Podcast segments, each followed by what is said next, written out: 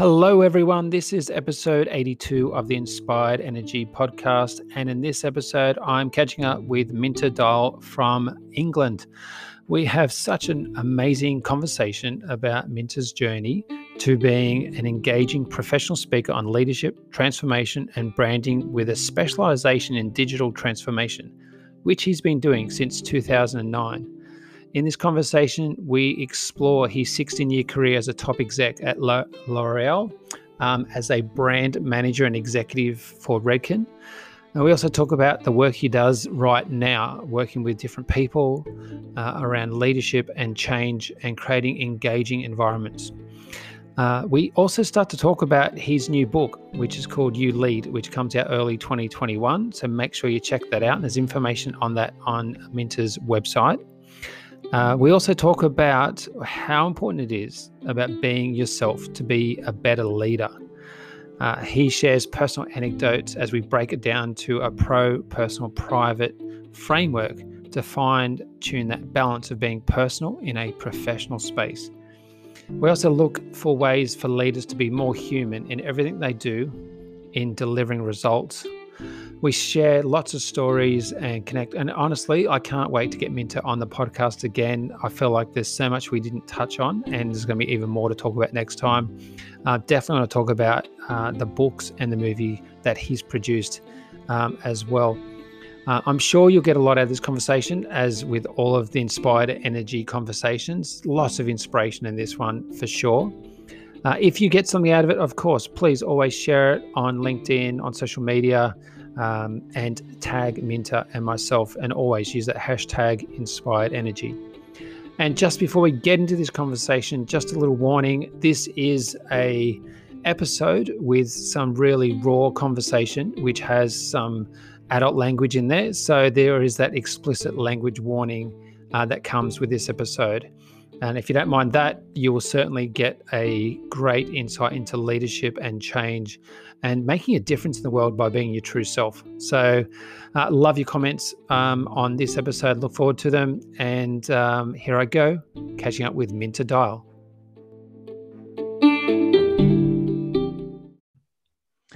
Minter, so glad to receive your message to come on the podcast and have a chat. And I've been reading all about what you've been doing these last few years, uh, your book, your movie, and what you do and just starting to chat to you now about uh, your passions. I'm so excited about this conversation. Looking forward to sharing some of your knowledge and talking about your book that's coming out early next year as well. Uh, you've been quite busy because I know to write a book takes a, a lot of time and energy. Um, before we get into that, though, how are you um, right now at the end of 2020? Thanks for having me on the show, Murray. And the answer to that is, I, I think, unapologetically uh, tired. Mm. I, I think that the, the the effort that is taken to transition, not to mention deal with the stuff, but what it's taken as a 56 year old is is quite the, you know, uh oh, I got to get back on some kind of other treadmill, which requires other skills and another rhythm and I like to say we we I mean basically the times are changing, sure, but I actually think time has changed the way we evaluate time and, and how you live time and, and actually why are we living. And all this takes a weight. And i've i've not been the same type of energetic person i have so i've had to intentionally look for other ways to generate energy which used to come sort of somewhat naturally.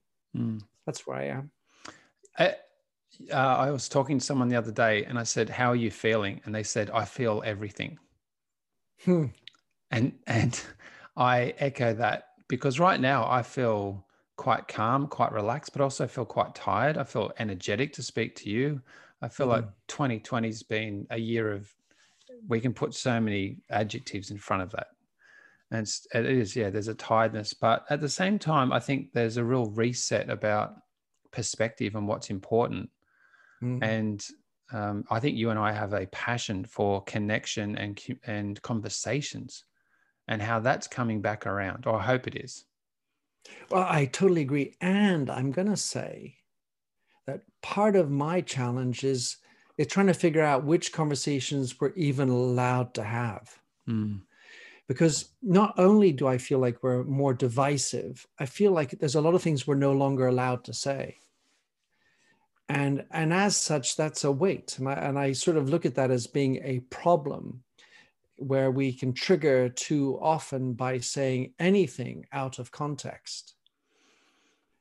And, and, so and that's. And a, I was going to say, and to jump in, and that um, the need to be right and the need to be validated of a point of view, which confirms where you are, which then confirms and creates more divisiveness because I'm recruiting more people that think like I do versus mm. having that different opinion and create some really constructive you know learning opportunities and connecting opportunities mm. yeah learning opportunities really because bridging into other opinions and other perspectives can also be really enriching if you're open to it so it's not about like well i'm right you're wrong which is you're fighting and, and, and that's a energy but it's sort of a boolean energy you mm. either win or you lose. And there's another energy which comes through building and constructing and learning and accepting that I'm wrong at times to reset, like you say, to come back and be stronger for it. And what about all of the bits in between the the right, the wrong, the yes, the no, along the spectrum of opinion? Of it's not exactly what you're saying or exactly what I'm saying. It's what about what about all those perspectives between those? Or as someone I met last year, Pete Holiday, a great guy, and he said to me, you know, what's the third answer? Hmm. Yeah, well, I, I feel like as we get more and more angry about mm. things, we get more and more adamant and less open to listening and more black and white. And and this is the deal. I mean really it's it's pretty much always depends like every con- good consultant right? It depends but it is in the nuance and it is in the context. And sometimes one word might be the wrong word but if it were said in 1820 well that was the context and we should study the history around which it was said in that context and not feel like that too needs to be thrown out it, it does in today's world yeah that that wouldn't be good. But we we should be able to understand in different contexts different things. So i i use sort of an, uh, the exaggerated historical references but out of context you can say something. And uh, for example on, on social media and it can be ripped out like well you didn't do the right hashtag. Huh. Yeah what happens about being human and you know we we don't get it right all the time and we're making thousands of decisions every day and to put those expectations on someone with the words they use the way they might frame something up or explain something or explain how they're feeling or sharing something on social media that it needs to be perfect all the time and it's never mm. going to be mm. i've had both my feet jammed in my mouth a number of times and words still come out mm-hmm. it's about where do we have a bit of grace and kindness for each other? Mm-hmm. And you know, this leads to your new book, doesn't it? Around uh, how do we actually, or even empathy. And you talk so much about your last book about that, about how important empathy is. So, how how do you think we get back to that place of more empathy and kindness? Hmm. Well, so I, I think we're we're destined to have lots of badness because the human being has bad and good. And I mean, you've seen in the pandemic lots of amazing things happen, but you've also seen a whole lot of shit. Mm. And and uh, and cyber hacking. Recently, my sister's hospital. She works in Baltimore in cardiopulmonary critical care, and uh, her hospital has been attacked just recently with ransomware. So these are some buggers who want to get some money out of a hospital. Yikes. Anyway, yeah. so that, I think that's a reality. I, I, I heard on um, a, uh, it was actually a short podcast series last year where this similar thing happened with a council in the UK. Oh yeah, I heard that one too. I think. Yeah, and um, and these are just the ones we hear about. There's all the other ones, of course, that are happening which we don't know about. But again, as you're saying, these things that are, are coming out of society, again, a complete opposite to empathy and compassion and appreciation. So the so the so that was just sort of just to table stakes it, as in we've got shit to deal with, and mm. and shit will always happen, and and I think that's also part of it. So I, I tend personally to put try to put things. So I think the the answer to it has to be, well, I'm going to start with how I'm going to deal with it, because I'm not going to be able to fix the world, but if I can at least model the behavior and and and figure out my path, then maybe that's that's that's a way forward. There's nothing worse than being like the guy who talks about empathy but not being empathic, and which is an interesting challenge when you write about this stuff and so I, I actually want to practice self empathy and also mm. want to be walking the talk. So if I don't feel well, I should be able to say I don't feel well. It doesn't mean any lesser thing. I'm going to tell you a funny thing. I mean, I was brought up a stiff upper lip, rugby player, 18 years. And you don't bring emotions, you don't show bad emotions anyway. And um, and I remember the first time I cried in public which I completely didn't expect, on top of which it was for a really prestigious audience. Around about maybe 60 or 80 journalists mm-hmm. and rather well known people. So I had stress involved, and this was not the time to break down. And of course, the first thing I thought about was, oh shit, I can't, oh, what, oh my God, I'm so embarrassed. Yeah, yeah oh god i mean i'm so sorry uh, you know uh, and i i was sobbing it's I, like got a, worse the, the shame for the showing of the emotion oh god. It was mm. just i was like oh this is this is a disaster. So i sort of then then they started clapping. I was very nice. I'm like all right they're being nice to me and generous cool all right. But that's still that was a fuck up. Okay. Then i get back on the track and then all right, i'll focus in on what i got to say. And anyway i remember at the end um, sort of wondering how sheepishly wondering how it's going to happen. And um, one of the journalists came up and hugged me. And, and certainly didn't look like he was thinking I was any worse for it. Mm. Anyway, so so so back to the answer is how do you how do you get through this? Well, I have sort of committed to making sure that I visibly for myself do things which are important according to my language every day. And if I can show that it doesn't need to be a dictatorship of purpose, like it doesn't need to be a tyranny of empathy either. But if I can make sure that I'm doing some things that are important, that are bringing me back energy, then, then I'm tapping into something that's bigger. And hopefully that's what we all can do a little bit more of ourselves. Yeah. I'm thinking about the other part of your story of through you showing your emotion, as much as in the moment you felt exposed and vulnerable and shame and all of that, but that created a space for that journalist to give you a hug for him to show, I assume him, sorry, emotion, emotion as well. And, you know, the, the, the space you create through that um, moment and as you talk about walking the talk in those future moments of i'm showing up with my true emotions and empathy, then that creates a space for others to do that as well. And I and I'm still learning. Yeah. Because Murray, the other day I was interviewed by a journalist and I got my guard up because I was taught, my experience showed me that if you let too much out or didn't say the right thing on the record, off the record, you could get screwed, burned.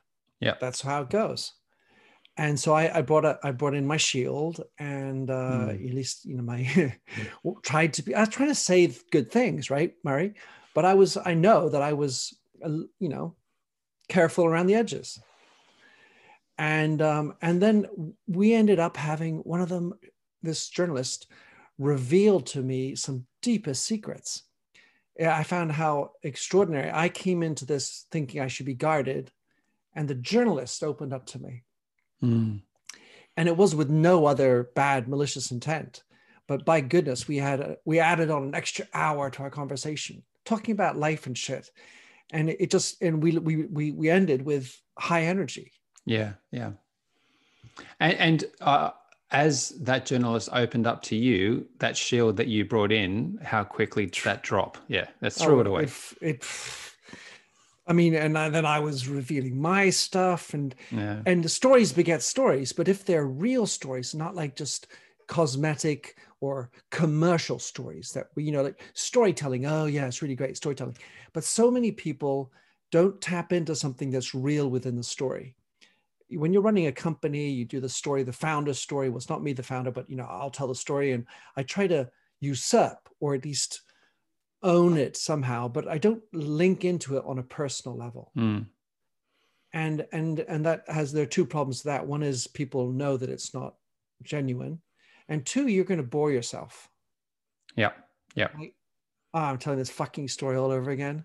Yeah oh and where's my energy so so somehow with storytelling in general it's the ability to go into who you really are in a professional space where i'm going to tell you some shit that you know you would imagine to be the stuff i tell you at a bar over a couple of scotches i mean that's that's how it used to be yeah yeah and I well, think you don't I, need I think, the uh, uh, anymore. Yeah, well, I, I, think about the the cowboys sitting around the campfire sharing stories, or people at the end of the harvest sitting around chatting, or uh, prior to mobile phones, smartphones, sitting around the the lunchroom. I actually I worked for a vineyard when I mm. first finished studying, and I was working in the laboratory, and uh, it was in the the the picking season, and we had um, people from Italy, France, England, and parts of Australia. And I think we paid something silly like three or four dollars a day or five dollars a day. I can't remember. And, and but for that, you got a, a home cooked hot meal, and we would sit around the table, play euchre, and chat. Not a phone to be seen. Mm-hmm. And, and that was connection. That was opening up. That was ah, this is what life is like for me, and that that, and now you know, bloody phones and plus everything else of all the challenges of being real and vulnerable and open, where we've got the shields up. So there's two things. There's one is this notion of the image, and mm. I gotta, I have to Instagram me. And as I was chatting with another friend, he says, "Well, you know, or there's a T-shirt that says, you know, I I, I love the life of my Instagram profile." Ooh, Too bad yeah. it's not mine. yeah. And the second thing is this re- relationship with time, and you know, time is money, and we've sort of lost our ability to zero in on now, but why? What are we doing this for? Hmm. And and so what's next? And you know, I got a next meeting. Pop pop pop pop. So this, so right now, I kind of in this pandemic mode there's been enough of us needing to sit around and we're not commuting to work anymore. Mm-hmm. We've got mm-hmm. one and a half hours extra or two hours per day. And, and enough of us are finally thinking a, a little bit more about why we're all about. But yet we're still in the, you know, I think we've been programmed now with rush, rush, rush, efficiencies, productivity, and and get onto my next thing, as opposed to just saying, hey, the chat, the euchre, the moment is actually what this is about. Yeah. And as you talk to me about that, I think about the leaders I've met in my career or the leaders I've had the privilege to work with. And when you talk to them, they are fully present. Mm. They're here in the now, and I'm listening. And I'm not listening to to add a perspective, but I'm just listening to really connect and understand. And that makes a difference in someone's life. Mm. Um, I, I, a funny story. I was in Sydney uh, two weeks ago. Line, I've ordered my coffee. I'm standing up waiting for my my morning drug addiction, and someone else had ordered their coffee, and he's standing the the requisite um, 1.5 meters away, and he sneezes, and he looks at me and says, "Oh, oh God, I'm so sorry. I'm so sorry." And I said, mate, no, it's okay. Bless you. And he looked at me with nearly tears in his eyes. and it, for me, it was an automatic reaction of bless you. But he's like, oh, oh, oh, thank you so much. And we had a smile and got our coffees, went on our way. But I just, I thought that that connection has become a even bigger need right now and has been even harder at the same time. Mm. Well, I, I um, I, I, didn't sneeze, but I, I, I was behind a young woman in a store, and I was looking in the row and the the the uh, items right in front of her, and I leaned in because I didn't have my eyes my um, glasses on, and she said, "Excuse me."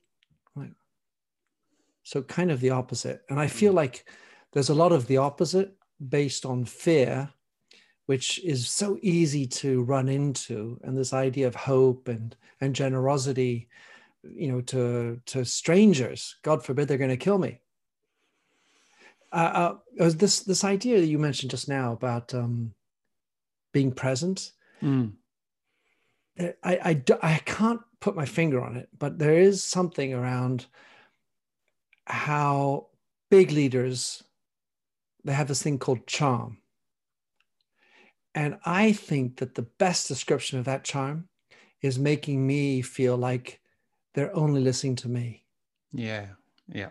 It, it's like this idea that when you, when you have a conversation with somebody and you spend all the time listening, right? And they say, "Oh, you're really, you're really excellent. You're really interesting." Well, so great. Mm-hmm. Um, uh, well, I, and I would even add, if I may, add to this, it's the leader that, or the person that makes you feel like you're the most important person right now. That there exactly. not something else more important right now that I need to rush to, I need to get to, or my phone, or bloody whatever else. It is right now, you're the most important thing right now.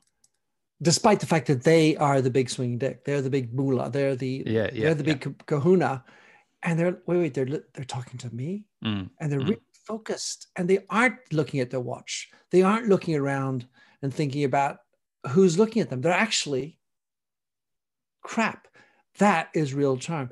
And i had this um in my in when i ran redken for for l'oreal or part of the l'oreal brand um, there was a woman in my team called anne mincy and i'm going to call her out. She's probably going to call me and say you shouldn't do that. But um, Anne was really the unofficial director of love.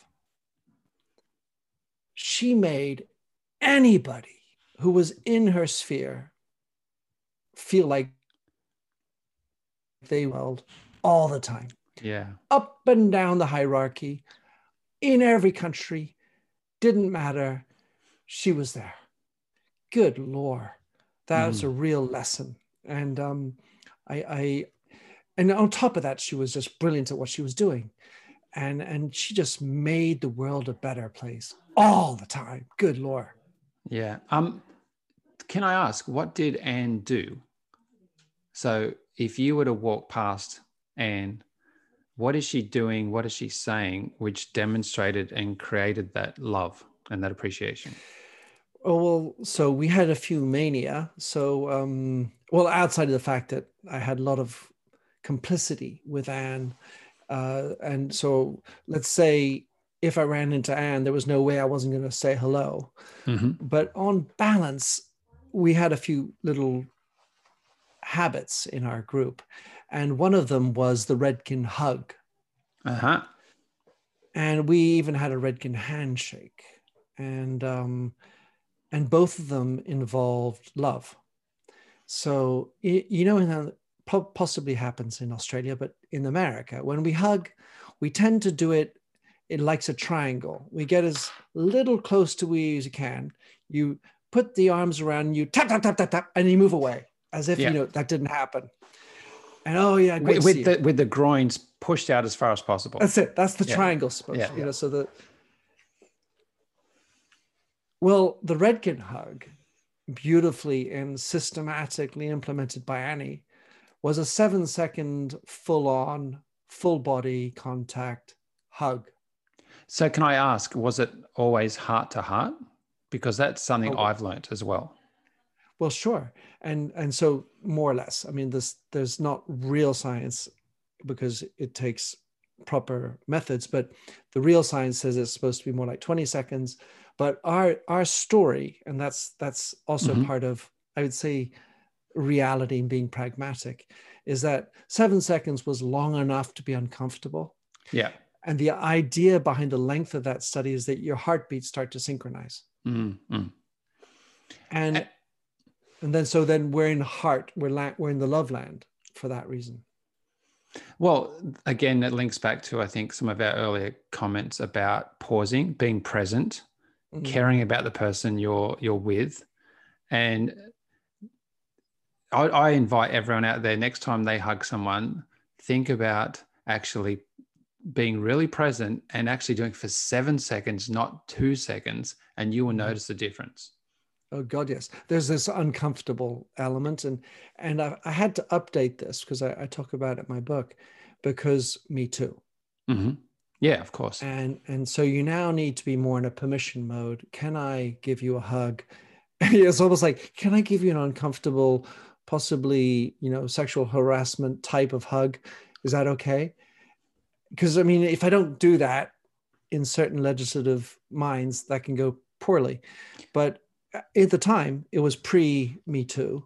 And of course, the good news or the real important thing is the intention. Yeah. And yeah. if the intention is malevolent, then it's never good.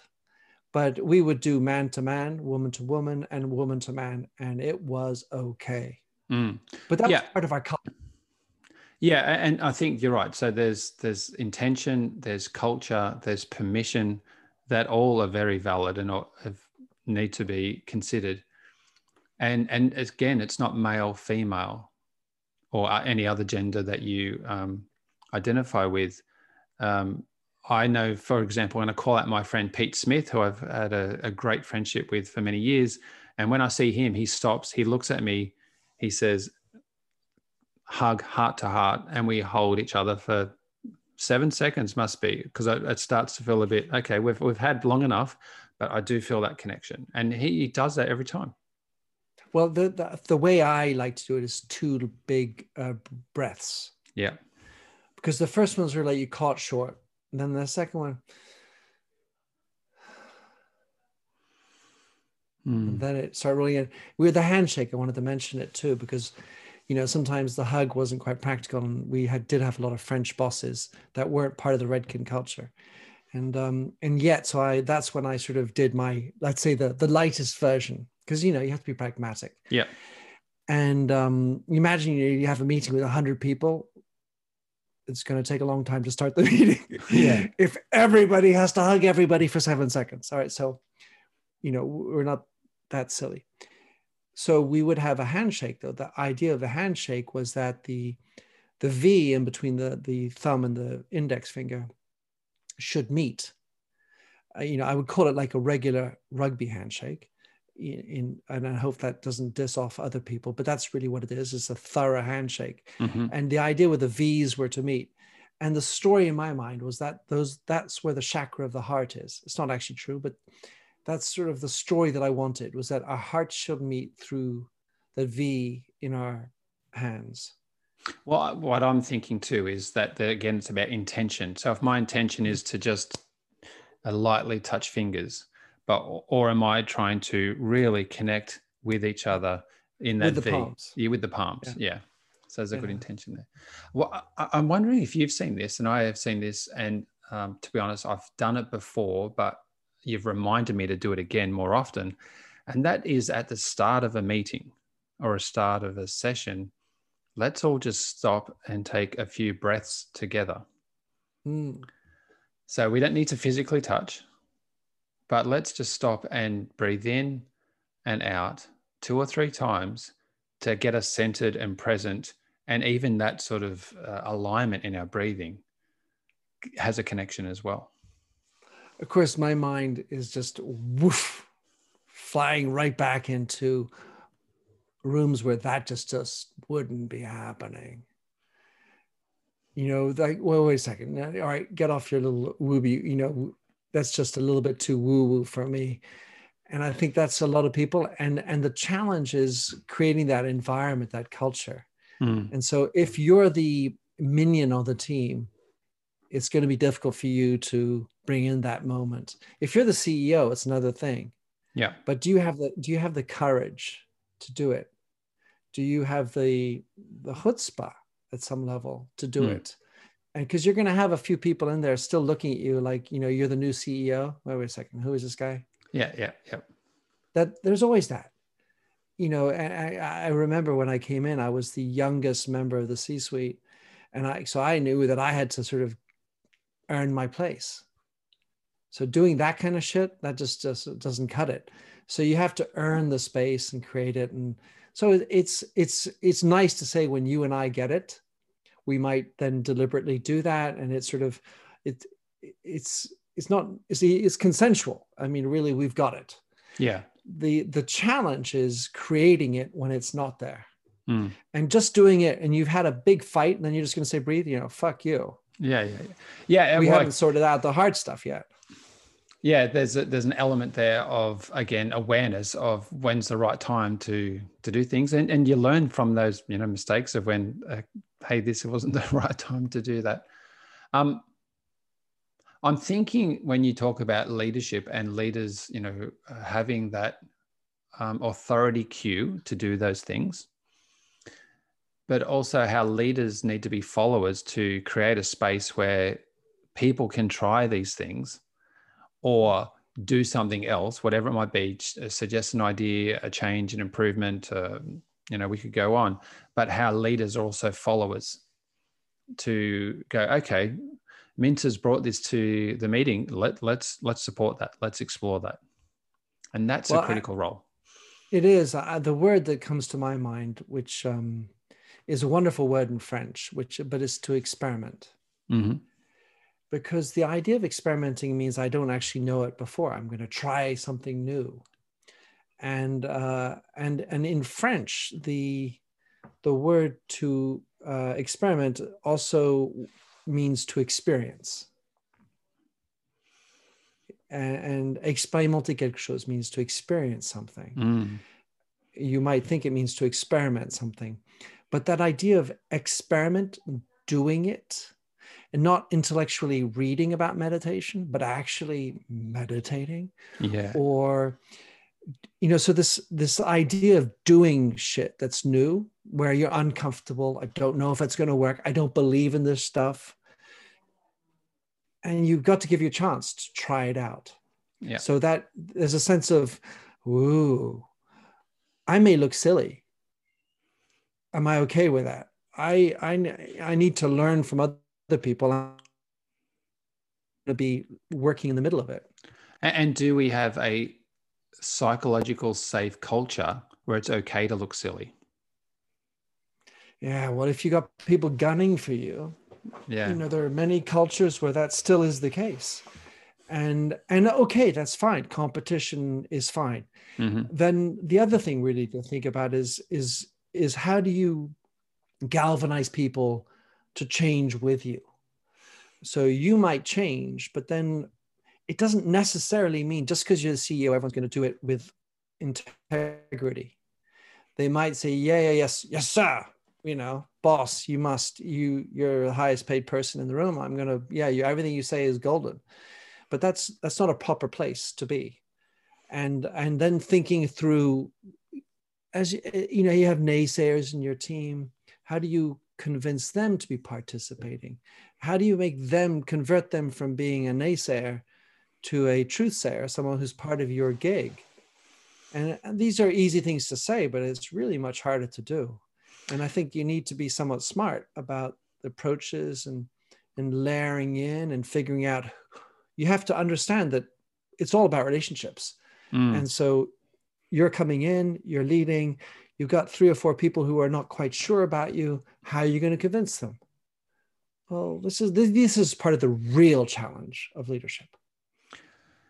And when you reflect on your time back in, you know, leading the brand uh, of Redken and, and in that C-suite, um, what really helped you bring people on that journey when you were trying to bring them along on something. What really worked for you?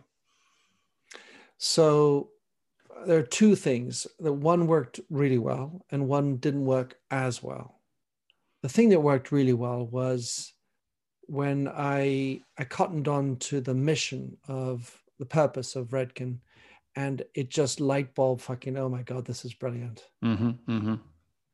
It wasn't writing on a wall; it was the genuine article. I was like, oh my god, this is I've Kool Aid. I'd I dipped my tongue in big L acid D, LSD, and this was the long trip.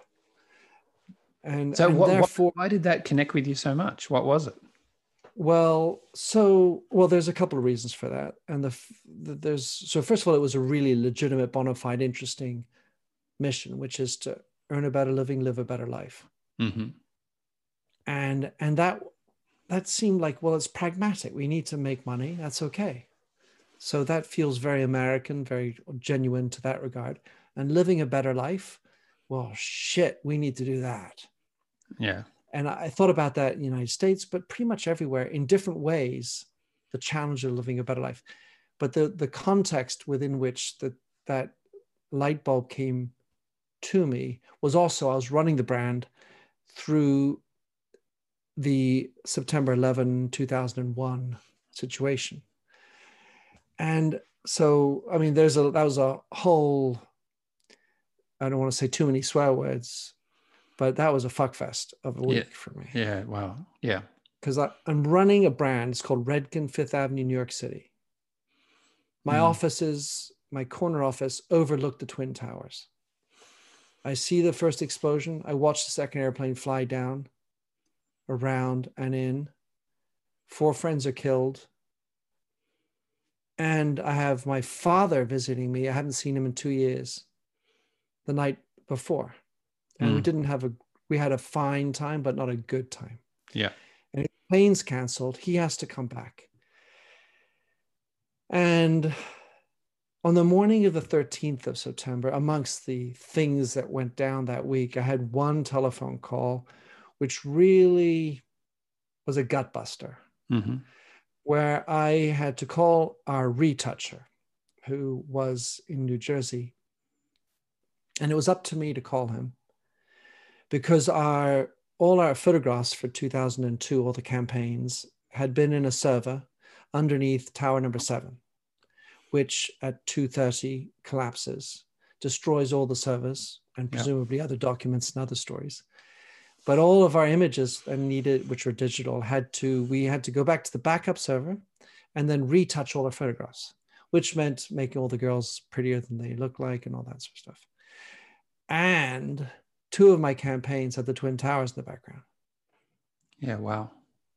So my retoucher is living in a town where approximately 100 people are missing. Yeah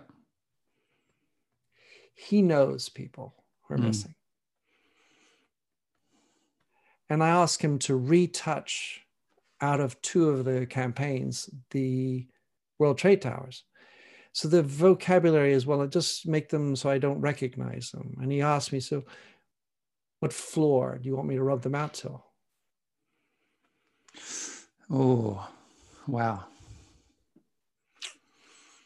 Yeah.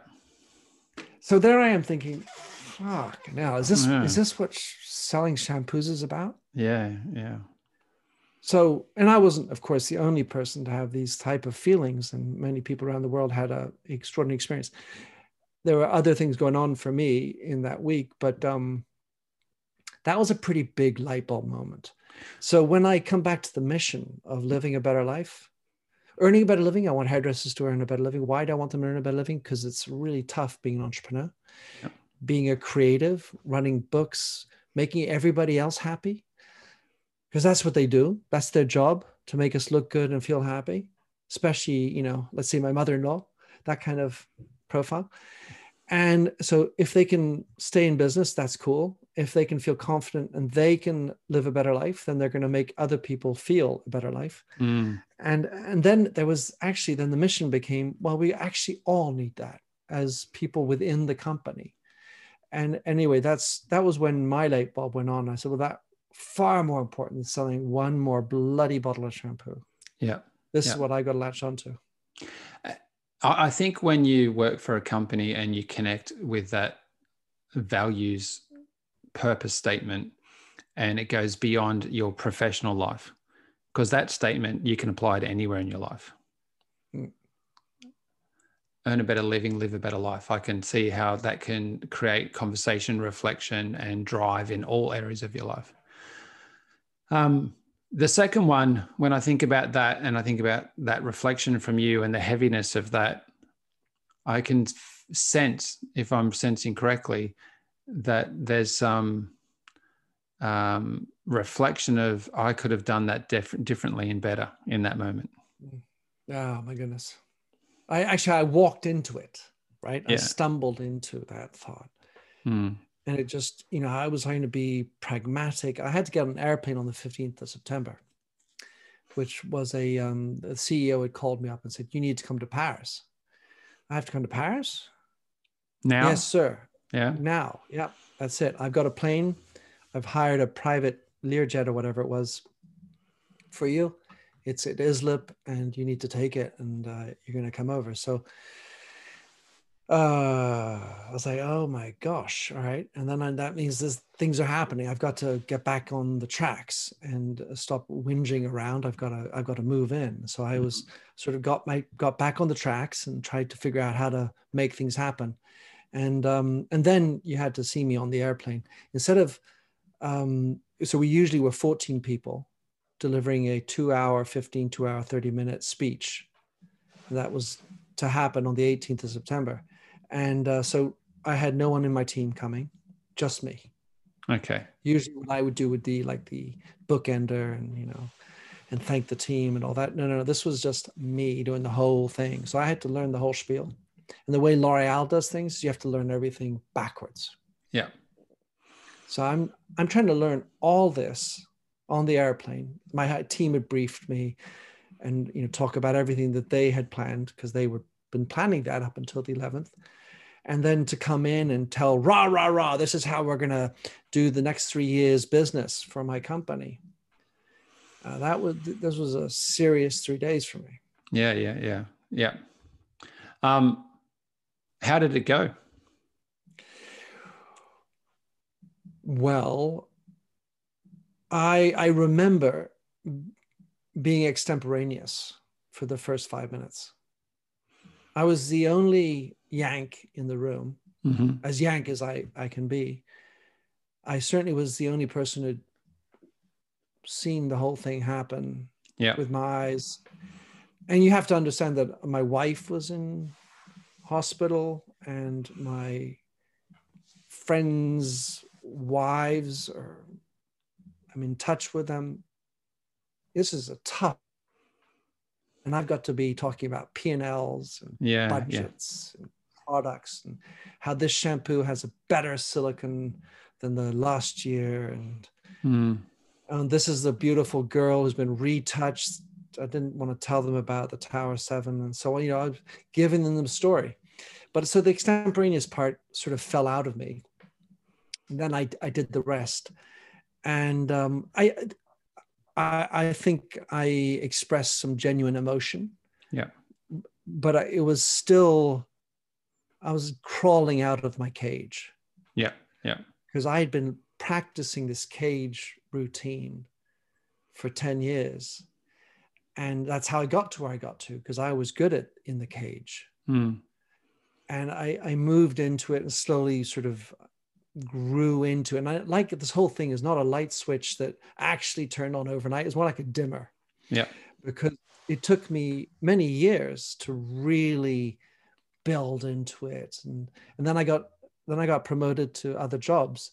And then then you had to find another way to connect into it because now i'm no longer running redken. I'm doing other stuff in another country. And there's a whole nother gig. And so adapting and living through a new journey. I don't know. How did it go? I i learned so much uh, yeah. about it. Uh, and i think how much and like you mentioned you know, uh, yeah, yeah, there are plenty of fuck ups within there. Mm. Um, I, I reflect back on 9 11 and how it's one of those moments which I felt like, whilst it was perceived differently around the world, there was still very much a connection that happened around the world. I remember mm-hmm. I was uh, at the time doing some work uh, late at night, and on the TV screen saw the second plane. And I remember, you know, freaking out what is happening. I was at the time working for Mars Incorporated, which is a global, New Jersey. Yep, global FMCG company. Um, and now I think about with COVID, it's another thing which is bringing people together collectively across the globe. And I think about how it links to some of our conversation today about connection and empathy and uh, how these things, as bad as they are, we've got to, you know, step through to the next stage of how do we connect? How do we be more present? How do we be more empathetic for each other? Which I think hopefully leads us to, to talk a bit about your new book, mm-hmm. which is well, all, You Lead, can, which is a great title. Thank you. All I can say is that 9 11 didn't turn out well. So I'm hoping that we will learn some of these things. And I have a feeling that there's some fissures mm. in the way we're going to come out of this in the form of a unilateralism and a lack of ability to have genuine disagreements in a civil manner. And so I, I'm that's my my little parade, if you will. I'm hoping in little ways to, to continue to allow for us to disagree, including in the media, by the way. Yeah that we should allow for us to have conversations that entertain that there's not only one way to look at this, just mm. like there isn't just one way to look at 9 11. Yeah. And um, I think this is the, the, you know, I'm, I'm, I'm certainly not the first person to say this, the challenge of the busyness of today that we need to slow down and go deep in the conversation and not have mm-hmm. sound bites of information. 100%. Yeah, so this is it. And you've got to be uh, capable of bringing your entire self into those moments. Mm. Feel when your heartbeat starts racing because um, I'm getting upset or I'm getting, um, uh, what's going on here? Which is maybe right, maybe wrong, but it is what it is. But feel yeah. what you're feeling. And, and then that's going to help you in the conversation we're having because you don't need to be jumping all over somebody. It's really only just a manifestation of how you're having a problem. Yeah. And so tapping into those sensations tapping into what's going on and it, let's say we're doing that. What's next? Hmm. well um, you need to be pragmatic. We need to do something. So I, I like the idea of being first. So we're being present. We're being who we are. Mm-hmm. Then we still have to get the business going. Of course, if we were just to wind back a second and sort of do meta, you know, like there's that extraordinary, uh, the calendar of the world. And, you know, if the universe is a calendar, we're December 31st and it's like a couple of minutes before midnight. Yeah, yeah. So that kind of a thing. So let's get a little bit meta about this. But where it, uh, what I, I think makes the how we do things later work is if we've done the hard work up front. Mm. So we've got a mission, we have a purpose, we've decided that as a team, and this is how we're going to express it. And this is, these are the things we're going to do towards that mission. It doesn't mean 100% of everything we're doing is doing it, but we have a, a general good idea of how we're going to solve this, this mission and be the purpose we're talking about. Then the, the second area that needs to happen is within culture and the values and behaviors. Mm-hmm, mm-hmm. So the, not only does that make the word that we talk about integrity, family, or whatever word we have be more specific to ours because there really only are 75 or so different values. So you know that that's slim picking. So the only way that becomes real is when you make it yours. So yeah. you identify them. And then you need to link those values, three, ideally no more, to the purpose. And, and if they gel, then you think you've got something that's, you now know where you're going, who you are, and why that's important to you. Then, even still not doing the action plan, what we're going to do in this meta calendar story I'm telling you about. Yeah. You need to understand are you prepared to pay the price to get to be this person?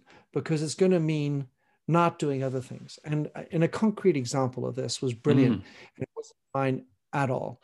When we were at Redken with a great consultant called Howard uh, Gutman and Pat, who is my sort of co-conspirator, we we said we came up with the idea of how we gonna how we gonna roll and make success for us within the L'Oreal Group, within the industry and we said well we, we really have ambition to make what we do better. Why? Because we're doing shit that's important. We're we're allowing hairdressers to earn a better living and, live a better life. So that's that's pretty fucking cool. We're into yeah. that. All right what do we need to do that? Well we need to go into a space which means we may not be comfortable. Oh, well that means letting go of certain investments certain product categories that we typically thought were like our cash cow our regulars where we could count on them, where we anniversaried every year the same type of promotions. So we need to do things differently. Oh, fuck. Well, what happens if it doesn't work? Are we prepared to do what it takes mm. to get to that? And we all had a, and the way we did it, and Howard, I recall, he said, what we're going to do, we have four product categories, and we're going to invest 90% of our marketing on one. So we're Which all one? in. We're all in all in. Yeah. You know, but you know, in the categories we had two of them that weighed 30% each. One was a little less and one was a little bit more afterwards. Yeah. 90%? We can't do that. Up in arms. Fucking this doesn't make sense. Well, it doesn't make sense when we run the numbers compared to numbers before. This doesn't make sense. We've got to split our investment across all four categories. Let's be safer. Blah, yeah, blah, blah. yeah. So this was a very specific and sp- method of are we sure we're prepared to pay the price? Mm-hmm. And now let's talk about our plan.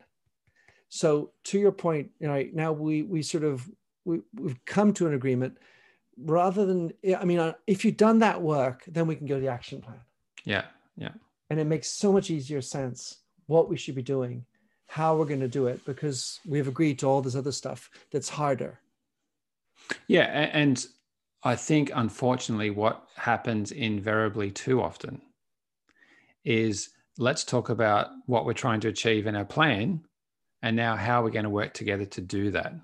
Right. backwards. Yeah, it's backwards versus who do we want to be? And are we aligned in our values, our approach? And what are we not going to do? I love that. Like, what can we let go of that's holding mm-hmm. us back? 100%. Okay, let's get on the same agreement for that. And and I, I'm thinking about your rugby days. Let's get our, our shit sorted in the change rooms uh, in, in the week before on our training before we take to the field. I, I recall I, I remember dropping a catch. Uh, I was playing winger and and it had been up and under and I dropped the catch mm-hmm. and I, I remember oh my god this I'm just that's I was mortified and uh, my captain came over. And He says, "I'm sure you won't drop it again." I was like, "Okay, that's cool. You're allowed to make a mistake. That's yeah. cool." And he, I'm still in touch with him. Yeah. I, I, I, had the super highest respect for him. Simon Sudbury was his name. Lives in Belgium. And he was faster, better than I was, but he had the generosity to allow allow me off the hook. Yeah. Um. And and I again, there's a piece here again around leadership, isn't there? Around mm. when someone fails, when someone stuffs up, when they make a mistake, how do you really support them? Make it okay, but mm-hmm. and here's the thing: maintain the self-esteem to move forward.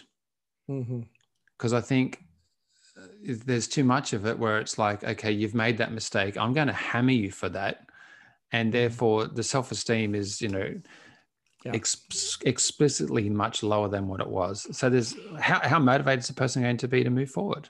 Mm, yeah. Well, I, I you mentioned I mentioned I you asked me before how did it work or how did they get through and mm-hmm, mm-hmm. corral people, and I mentioned the good one, but there's a less good one where my where I was attempting to get people on board because I really drew on my experience. Uh-huh. And and so I, I, I was in France on the executive committee, surrounded by older, only French. I mean, I have a French passport, so I, theoretically I'm also French, but I certainly didn't feel it. And I certainly didn't go to the schools that they'd gone to. And, and anyway, I was a young whippersnapper who just came in from North America. And, and something I learned in my first opportunity with L'Oreal in Paris was go out in the field, talk and listen at their level, whomever you're speaking with. Don't go in like pretentiously thinking it all needs to be manicured for me. Mm-hmm, That's mm-hmm. not listening. That's not right. And so what I what I wanted to bring was my reality of being on the field with distributors, with hairdressers, with educators, because we had a big group of educators, and bring that in. And that was my sort of my grounding. And and and frankly, it ends up being the thing I think was, was most important, which is our ability to listen in to customers, to the people who are at the coal mine doing the stuff, not us highfalutin people sitting behind on leather chairs drinking chic cappuccinos. Yeah. We, we, we lose touch with what's going on in our reality. So that was what I tried to do, but it mm-hmm. failed. And, and I wasn't able to garner them. I mean, and the, the, the, the signature failure was digital. So I was, I had, they gave me eight different functions. I was in charge of eight different functions. And basically, it was the, all the shit that they didn't want to deal with. Uh-huh. Everybody else had all the noble, really useful, good things in the L'Oreal world. And I had all this other shit like, you know, health and safety, education, VIP, asshole customers, you know, because they keep on asking me and whinging about everything. And, um, and the thing called digital you know stupid you know anecdotal thing called facebooky.com something like that. And and you something uber um and and i was like you know but that's that's really important. I i and i kept on trying to explain that it would be useful because i came from the united states and canada which at the time was actually the most penetrated country of facebook in the world yeah and i was like this is it this is this is happening yeah yeah yeah it's not important enough you know, I read about it. I'm like, no, no, you got to do this stuff. And uh, when I left, L'Oreal had managed to peak at 0.9% of its marketing budget in digital in 2009. Wow. Yeah. And so the 0.9 compared to 25% for the real people. Mm-hmm. And the 0.9 broke down to being one third on servers one third on updating websites for new products, yeah. and one third for innovation.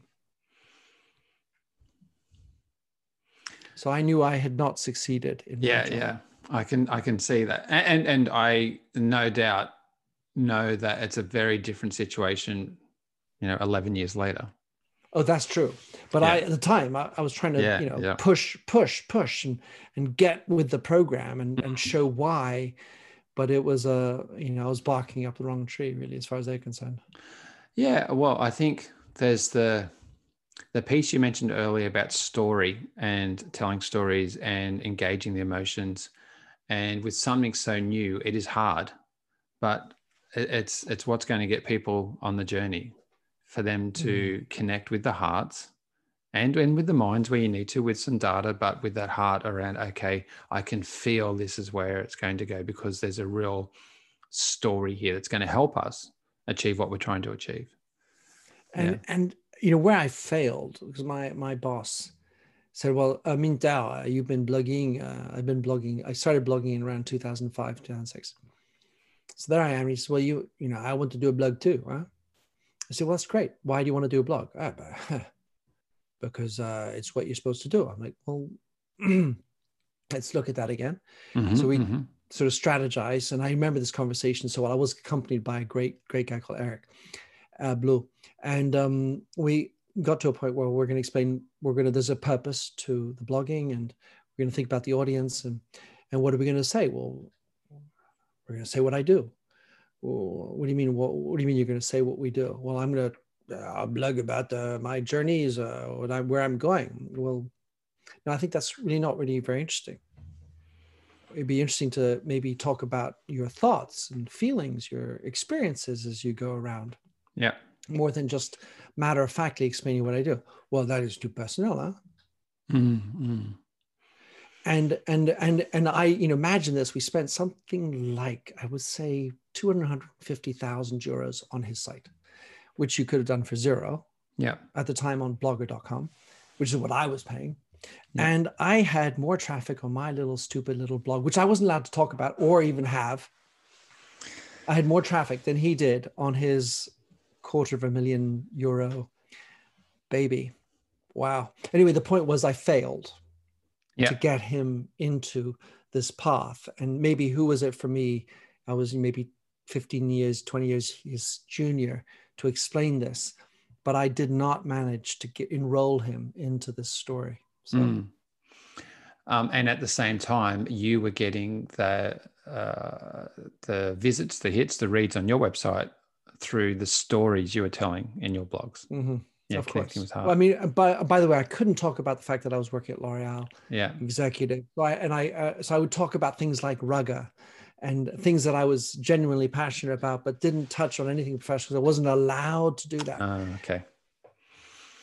Well, and and to go back full circle on today's wonderful conversation, the power, the power, the importance, the realness of actually talking about this stuff, being vulnerable, opening up, mm. create space mm. for connection.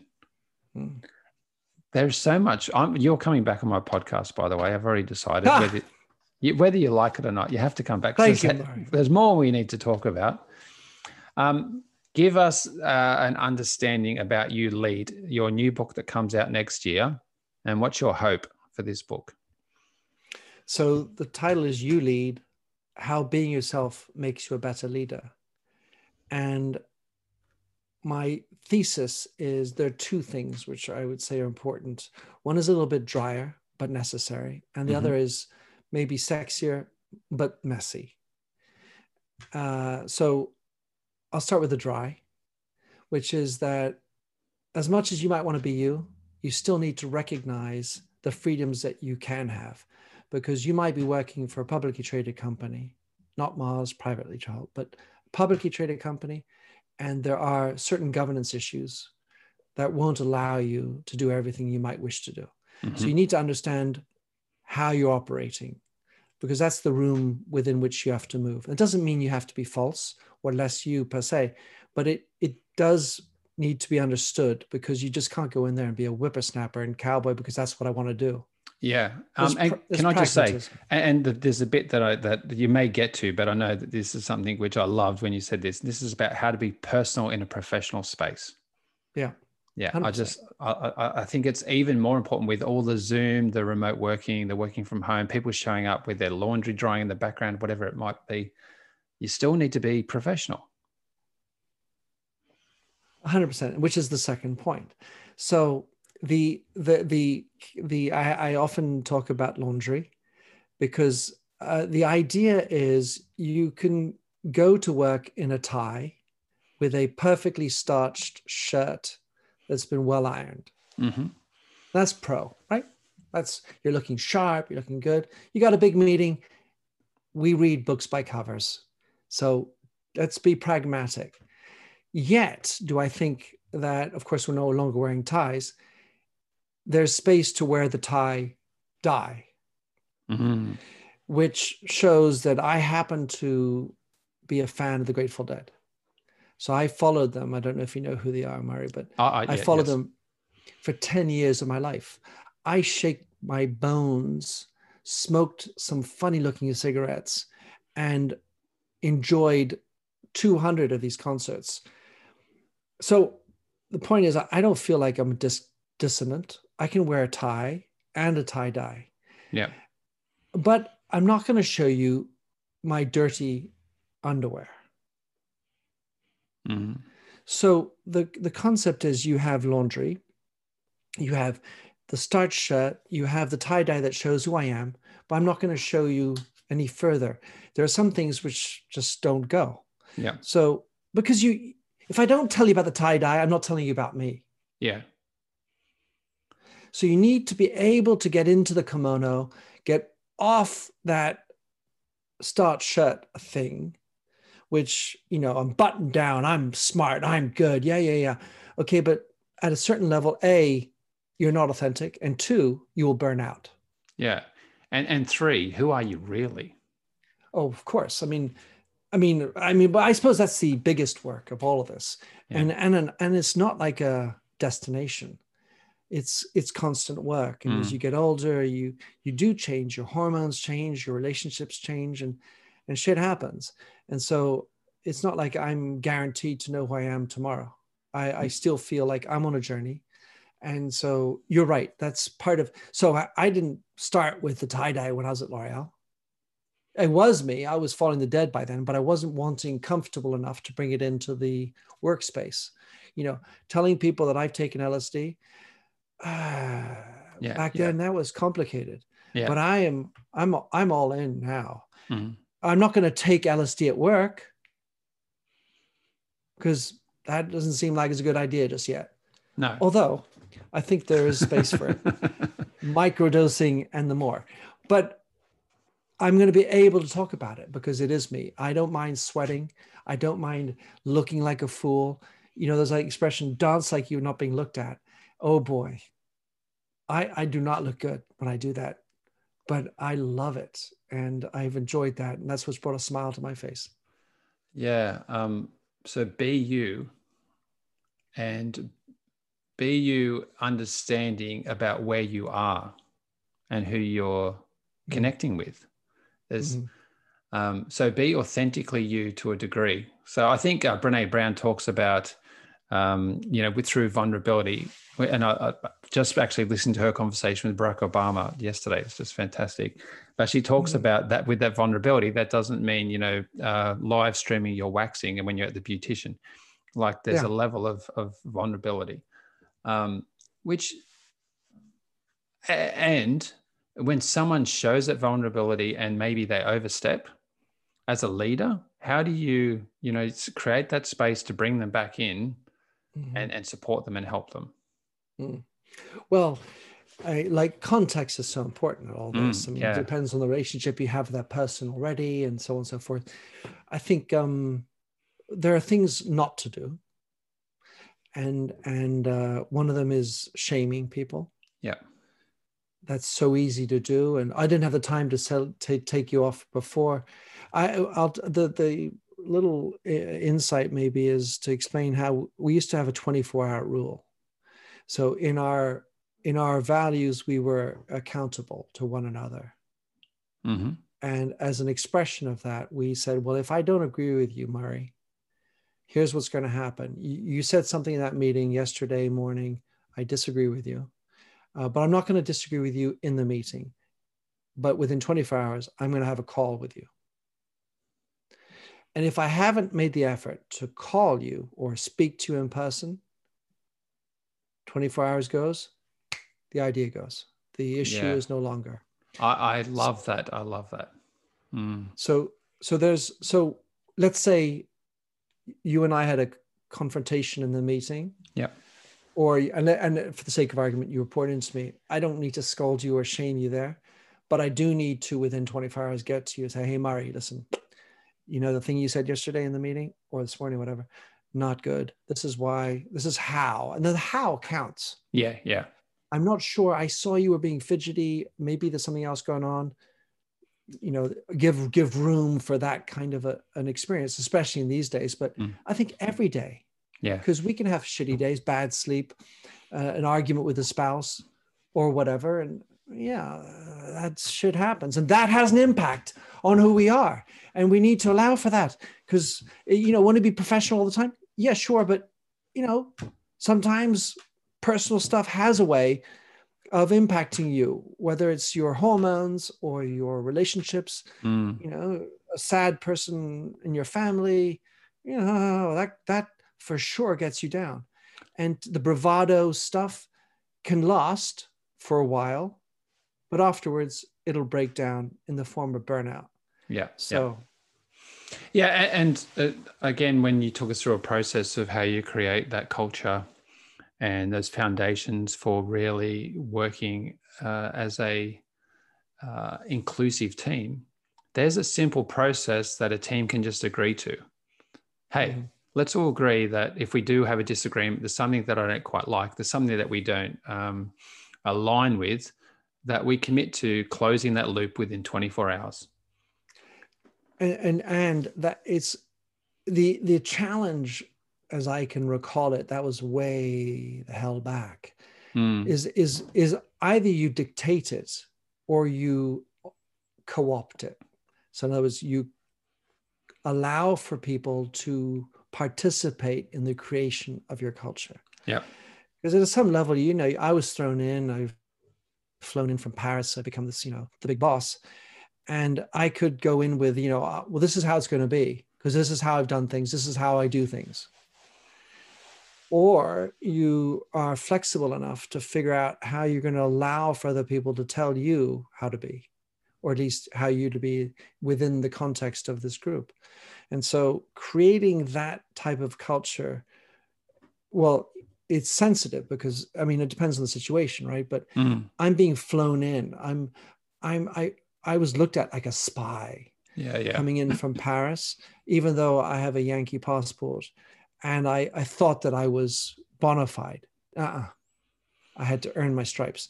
Yeah. So when you're in there trying to create that culture, there was there was not what we tried to do was to establish together what we thought would be the ways to express that. So we did little workshops.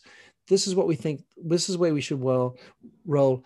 And and also, there's another interesting point is understanding how you want to be with your customers. Mm.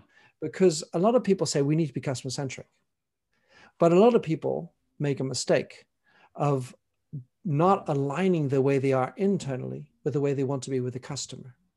So they say, well, all right, it's really important that we get back to all our customers within 24 hours, no matter what. Okay, everyone agree? Oh, of course. You know, that's how we want to be. That's competitive advantage. All right, so just help me with a thing. Uh, the email I sent to you last week that you didn't reply to, where yes. I was asking for some help with understanding the margin agreement we had with that customer Mm, mm, mm. So, so uh, yeah, are, are, we walking the talk authentically internally as well? Um, because yeah, that then that opens up to a really good conversation. Yeah. And, and in fact, with well, I mean, for having lived this shit, you know, uh, Murray was it wasn't just about having a 24 hour rule within our communications, right? So this is now with regard to being customer centric. Yeah. Because if you want to get back to a customer within 24 hours, that actually means, depending on the business you're in, you mm. kind of have to have a six hour rule. Because my you're I'm going to send you that message about the margin for the customer. And I'm going to write I'm going to say yes eh, it's going to take some time. Then I get back within 24 hours. Yeah, yeah. so it's not just walk the talk, it's actually aligning your processes to what you're trying to achieve externally. And that's where things like empathy become really interesting because we say we want to be empathic with our customers because we want to be customer centric, we want to be in their shoes. Yeah, but are you in your salespeople shoes? Yeah. Are you are you familiar with what their shit's like? Because just yeah. ordering them to do it to make be empathic you shit i'm going to whip your ass until you're empathic with the customer Ooh. uh, and i'm just i'm uh, i'm going to force you to have fun i'm going to force you to be empathetic yes and and oh, yeah. yeah. that's that's going to to um definitely not work but unfortunately mm. does exist in some areas um at the moment I think, in some old style leadership approaches. Well, and and frankly, the the truth is, I've seen old people do well, and young people live that kind of life too. Because mm. these younger people, and I, I look at people who are are hamstrung and stressed, and it's very easy to fall back onto these Pavlovian style fears and and whip it in because it's quicker to say what I do. Yeah, working, listening to what you have to. Fuck, I don't have time for that. Ah, but that listening is vulnerability. Oh, yes, it is. Because mm. I, I don't have all the answers. I'm not going to tell you what to do. And I want to find out from you how you think we should do it. How are we going to make yeah, this a, work? And it, and it takes just getting off a little bit the high horse yeah. to say, I don't know it all. How can you help me? You small minion. Back to the charm we were mentioning at the very beginning of our chat. If you can have that ability and actually the genuineness mm. to want to listen and learn from the others, oh my gosh. Yeah. Um, can I just say this has been fantastic and it's been a, a great, inspiring conversation. Uh, if I go back to the very start of the conversation, I think I was feeling a bit tired. You were a little as well. I actually have more energy now, which is what inspired energy is all about. So uh, thank you. Thank you so much for your openness, vulnerability, uh, storytelling, and sharing of knowledge and experience. I really, really appreciate it.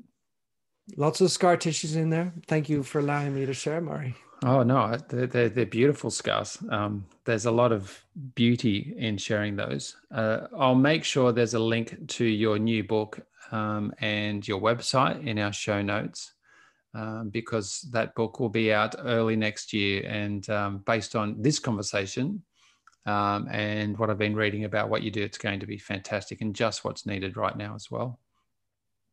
To wrap us up, please let us know what is your definition of inspired energy?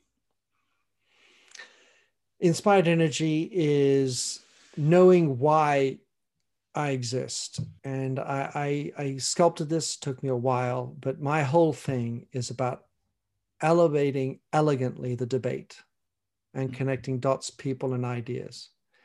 And if I can do a bit of that every day, that is how I get inspired energy. I'm going to borrow that one. I'm going to quote you on that one. I love that a lot. Thank you so much, Minter. That is uh, a beautiful articulation of inspired energy. Um, wishing you a wonderful, relaxing, resetting, connecting Christmas. Uh, and all the best for 2021. But I'll be chatting to you again next year. I certainly hope so. With pleasure, Murray. Thank you.